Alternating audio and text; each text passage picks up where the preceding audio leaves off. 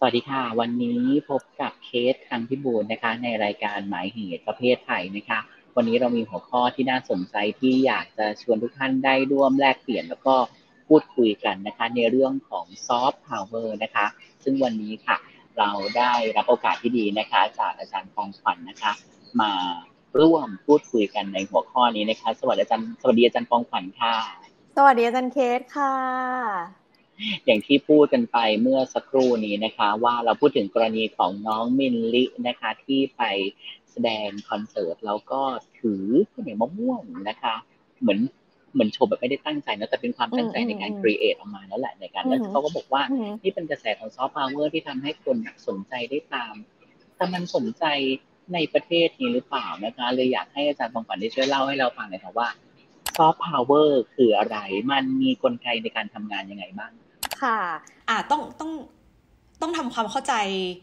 คอนเซปต์นี้มาก ๆ เลยเนาะเพื่อที่จะเข้าใจว่าไอ้ที่เราคุยกันว่าอะไรเป็นซอฟต์พาวเวอร์หรือไม่ใช่ซอฟต์พาวเวอร์เนี่ย จริง ๆ เราใช้นิยามถูกหรือเปล่านะคะ แล้วก็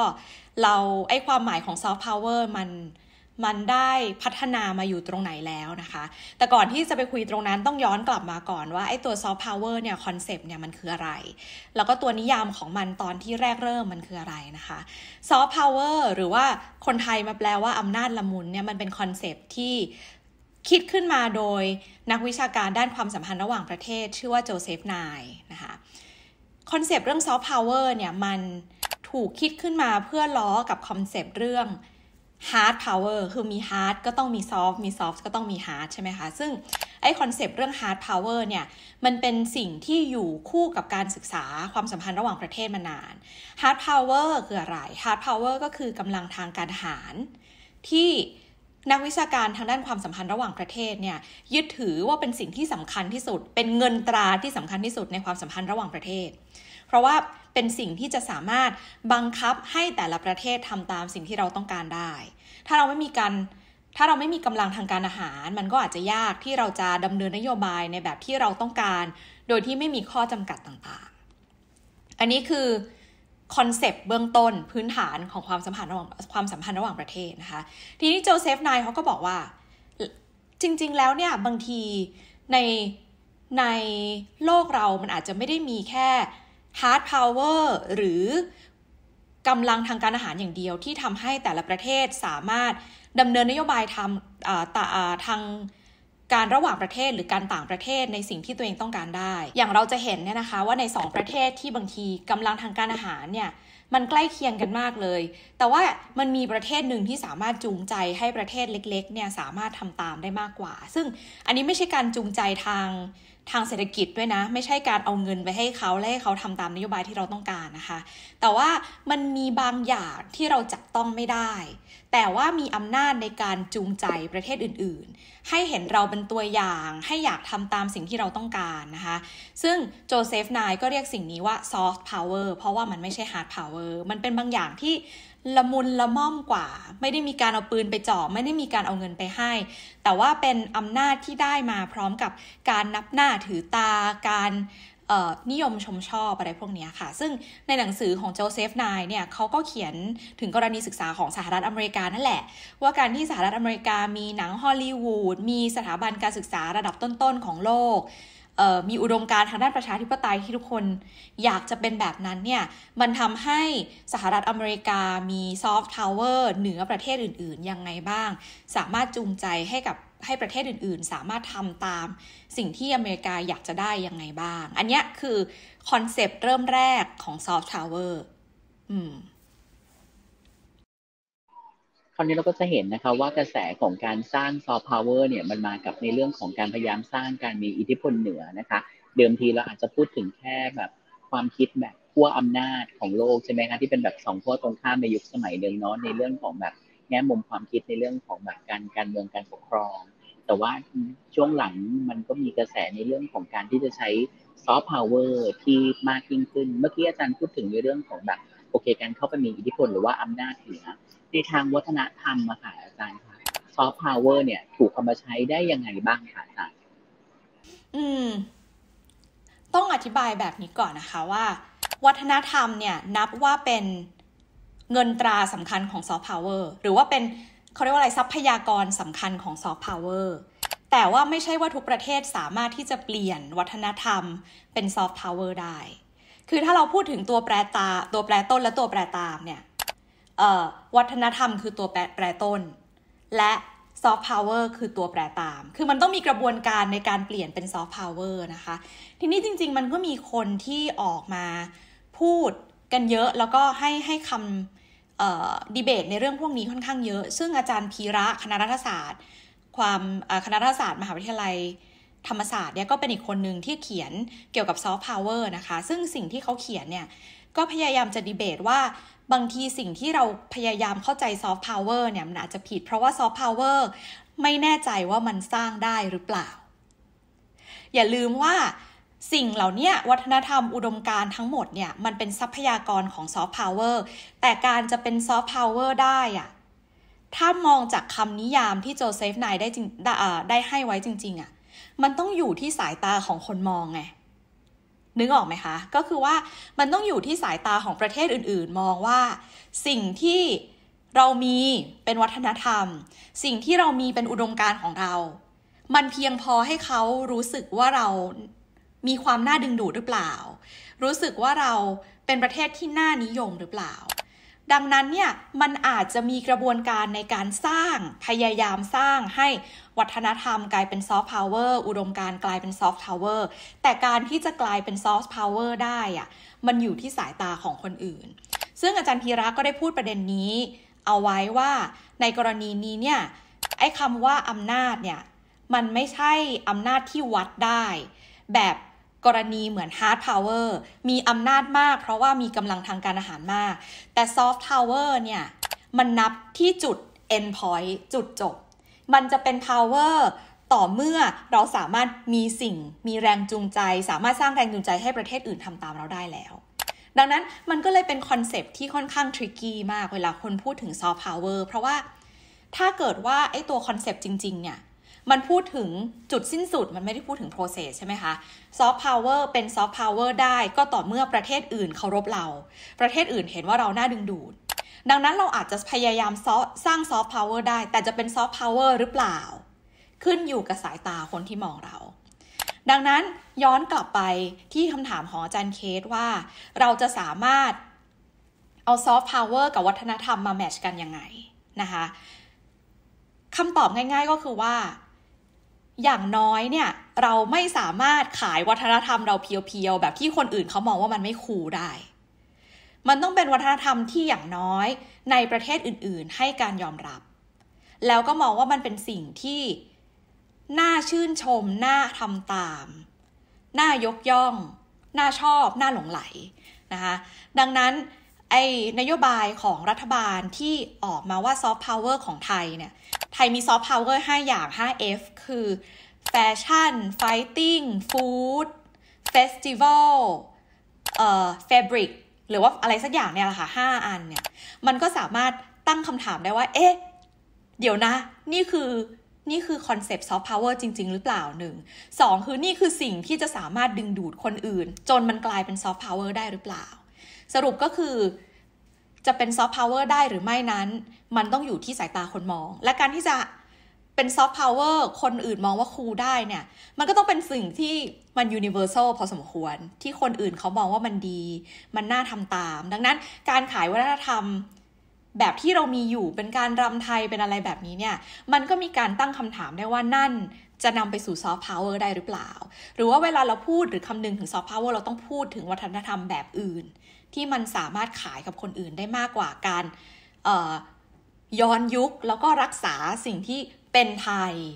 มันอาจจะเป็นวัฒนธรรมที่ดี แต่มันอาจจะไม่ได้ทำให้เรามีซอฟต์พาวเวอร์ค่ะเราก็ได้เห็นแง่มุมของการทั้งตีความแล้วก็การให้ความหมายของคำว่าซอฟต์พาวเวอร์รวมไปถึงวิธีการที่เรียกว่าเป็นกลไกในการใช้ซอฟต์พาวเวอร์ยังไง นะคะเดี๋ยวเราพักกันสักครู่ค่ะ แล้วเดี๋ยวเรากลับมาคุยต่อในตัวอย่างอีกหลากหลายที่พูดถึงซอฟต์พาวเวอร์ในโลกสมัยใหม่ค่ะ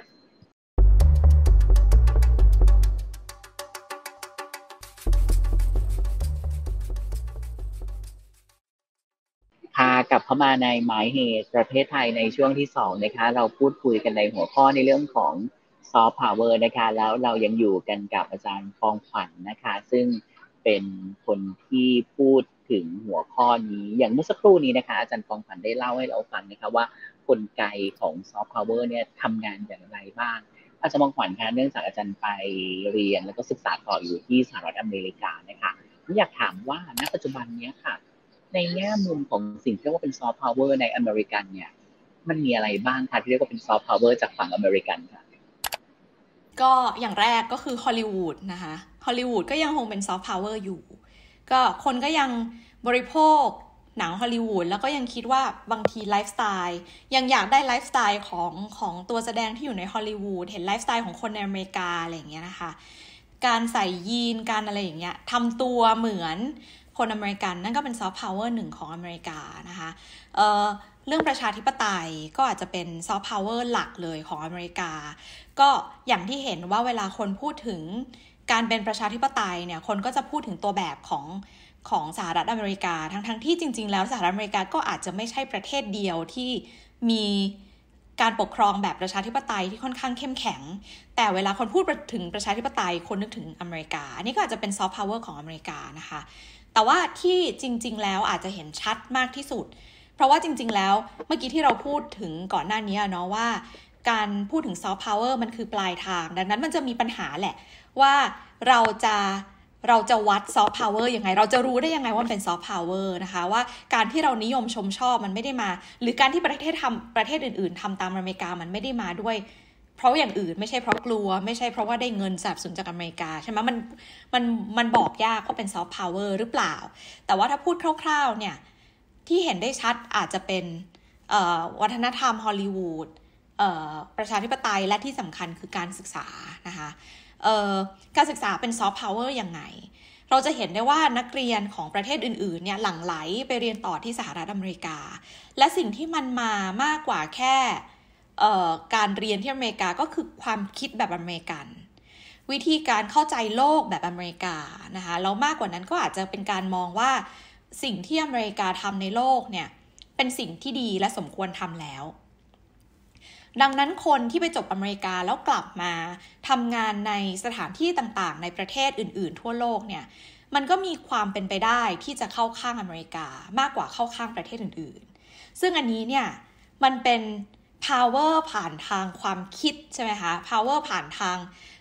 วิธีการทำให้การมองโลกไปในทางที่ทางเดียวกัน ที่มันไม่ใช่การบังคับและมันไม่ใช่การซื้อด้วยเงินและ แต่มันเป็นการส่งทอดความคิด อันนี้ก็อาจจะมองได้ว่ามันเป็นซอฟต์พาวเวอร์เช่นเดียวกันค่ะ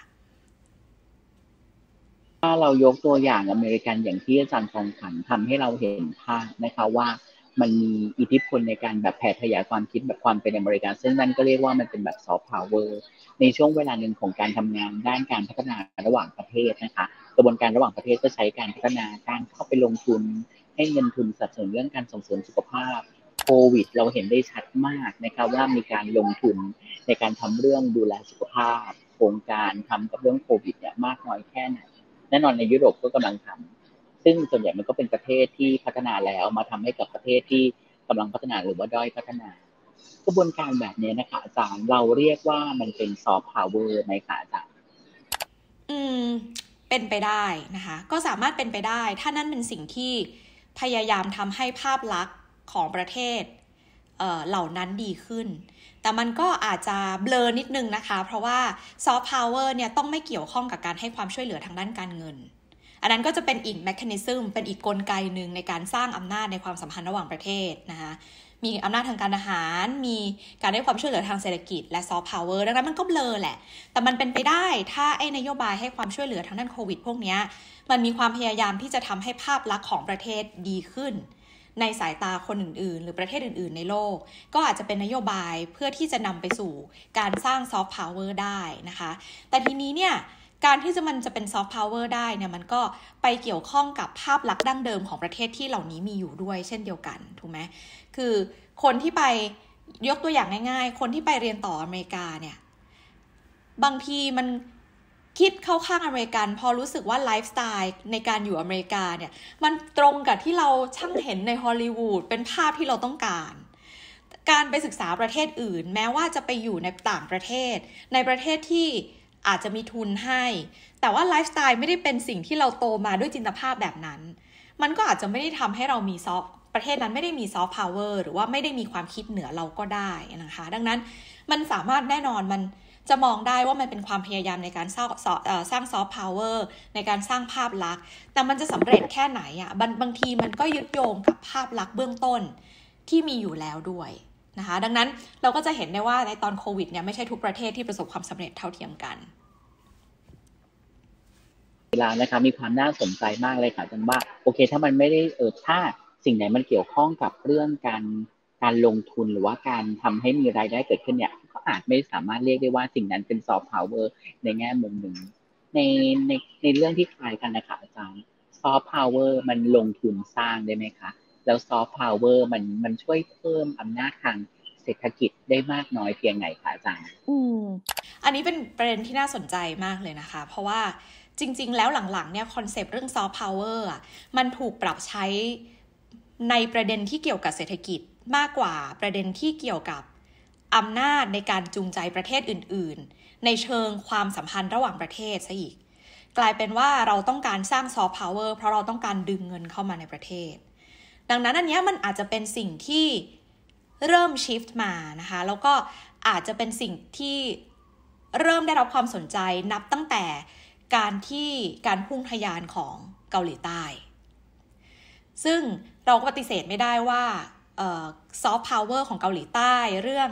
วงการภาพยนตร์เรื่องเคป๊อปเนี่ย มันส่งผลต่อการเติบโตอย่างมหาศาลของเศรษฐกิจเกาหลี นั่นก็เลยอาจจะเป็นสิ่งหนึ่งที่ แต่แต่ละประเทศที่ที่ยังไม่ได้มีการเติบโตทางเศรษฐกิจแบบนั้นเนี่ยลองมองในฐานะตัวเลือกที่จะทำให้เศรษฐกิจมันโตขึ้นนะคะทีนี้คำถามก็คือว่า กลับไปที่เดิมอีก เราลงทุนสร้างสิ่งเหล่านี้ในการไปขายข้างนอกประเทศเนี่ยสุดท้าย การเอาเงินกลับเข้ามาในประเทศ เราเรียกมันเป็นซอฟต์พาวเวอร์ได้หรือเปล่า หรือมันแค่เป็นเป็นนโยบายวัฒนธรรม เป็นนโยบาย บันเทิง เราควรจะตัดสินใจว่าอันไหนเรียกซอฟต์พาวเวอร์ได้ หรือว่าแค่นโยบายวัฒนธรรมคิดว่านี้เป็นดีเบตทางด้านวิชาการนะคะแต่ว่าแน่นอนว่าในด้านการปฏิบัติเนี่ยคนใช้เรื่องคนใช้คำว่าซอฟต์พาวเวอร์ค่อนข้างเยอะแหละแม้แม้ว่าจริง ๆ แล้วมันอาจจะยังไม่ถึงการเป็นซอฟต์พาวเวอร์มันอาจจะเป็นแค่เออเป็นแค่นโยบายการส่งเสริมนโยบายวัฒนธรรม ใช่ไหมคะ ไม่ว่ามันจะเป็นอะไรก็แล้วแต่เนี่ย มันอาจจะสร้างได้ ถ้าดูจากกรณีเกาหลี แต่ว่ากรณีเกาหลีเนี่ยมันมีเอ่อจริง ๆ แล้วการเกิดขึ้นของ K-POP ก็ไม่ใช่เพราะว่ารัฐบาลส่งเสริมตั้งแต่ต้น ใช่ไหมมันก็เป็นการเติบโตขึ้นของวัฒนธรรม ซึ่งจริง ๆ แล้วต่อต้านกับอำนาจนิยมในในในในเกาหลีใต้ตอนนั้นซะอีกนะคะ แล้วพอมันบูมต่อมาเรื่อยๆเนี่ย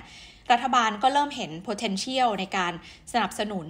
วัฒนธรรมเหล่านี้ในการส่งออกไปต่างประเทศ แต่ประเด็นก็คือว่าแม้ว่าจุดเริ่มต้นของมันเนี่ยไม่ใช่รัฐบาลส่งเสริม แต่เมื่อรัฐบาลส่งเสริมแล้วรัฐบาลส่งเสริมอย่างเอาจริงเอาจัง มันมีแผนที่ครอบคลุมทุกอย่างแต่ละฝ่ายทำงานร่วมกันมีแผนชาติที่จะสนับสนุนวัฒนธรรมของเกาหลีให้ไปในโลก และขั้นสุดท้ายเนี่ยที่ คิดว่าน่าสนใจมากในการพยายามที่จะเปลี่ยนสิ่งนี้ในการเป็นแค่นโยบายวัฒนธรรมให้เป็นซอฟต์พาวเวอร์ก็คือว่าไอ้นโยบายวัฒนธรรมเนี่ยมันอาจจะส่งผลต่อการทำให้ประประเทศอื่นรู้จักเกาหลีใต้มากขึ้น แต่พอเขาเป็นที่รู้จักมากขึ้นแล้ว เขามีเงินมากขึ้นแล้ว เขาพยายามมีบทบาทในความสัมพันธ์ระหว่างประเทศ ที่ไม่ใช่แค่เรื่องเศรษฐกิจ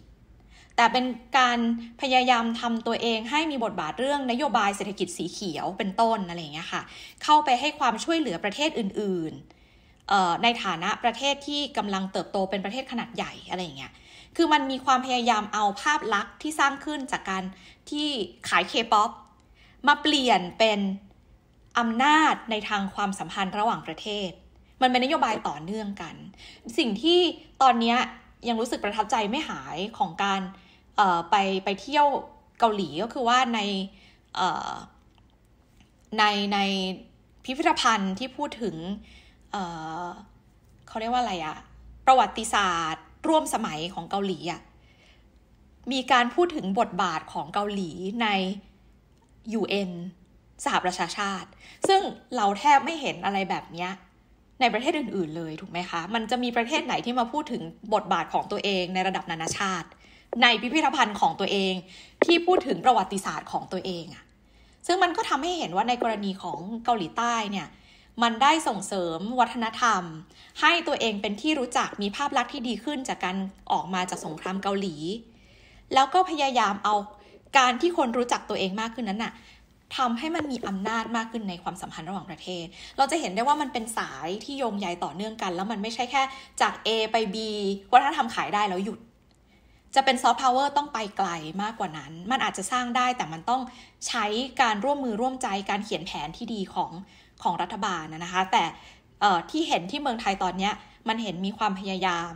แต่มันอาจจะไม่ได้มาจากความเข้าใจ concept นี้อย่างอย่างถ่องแท้แล้วก็ยังไม่ได้มีการร่วมมือร่วมใจ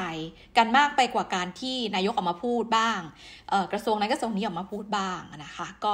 ก็อาจจะสร้างได้แต่แต่ไม่ง่ายไม่ง่าย เพราะว่าขึ้นอยู่คนอื่นด้วยค่ะ น่าสนใจมากเลยนะคะ เพราะว่าสิ่งที่อาจารย์กองขวัญได้เล่าให้พวกเราฟังนะคะ เป็นการเปลี่ยนผ่านการตีความในเรื่องของอำนาจละมุนนะคะ จากเดิมเป็นเลือกใช้มากในเรื่องของความสัมพันธ์ระหว่างประเทศ แต่ก็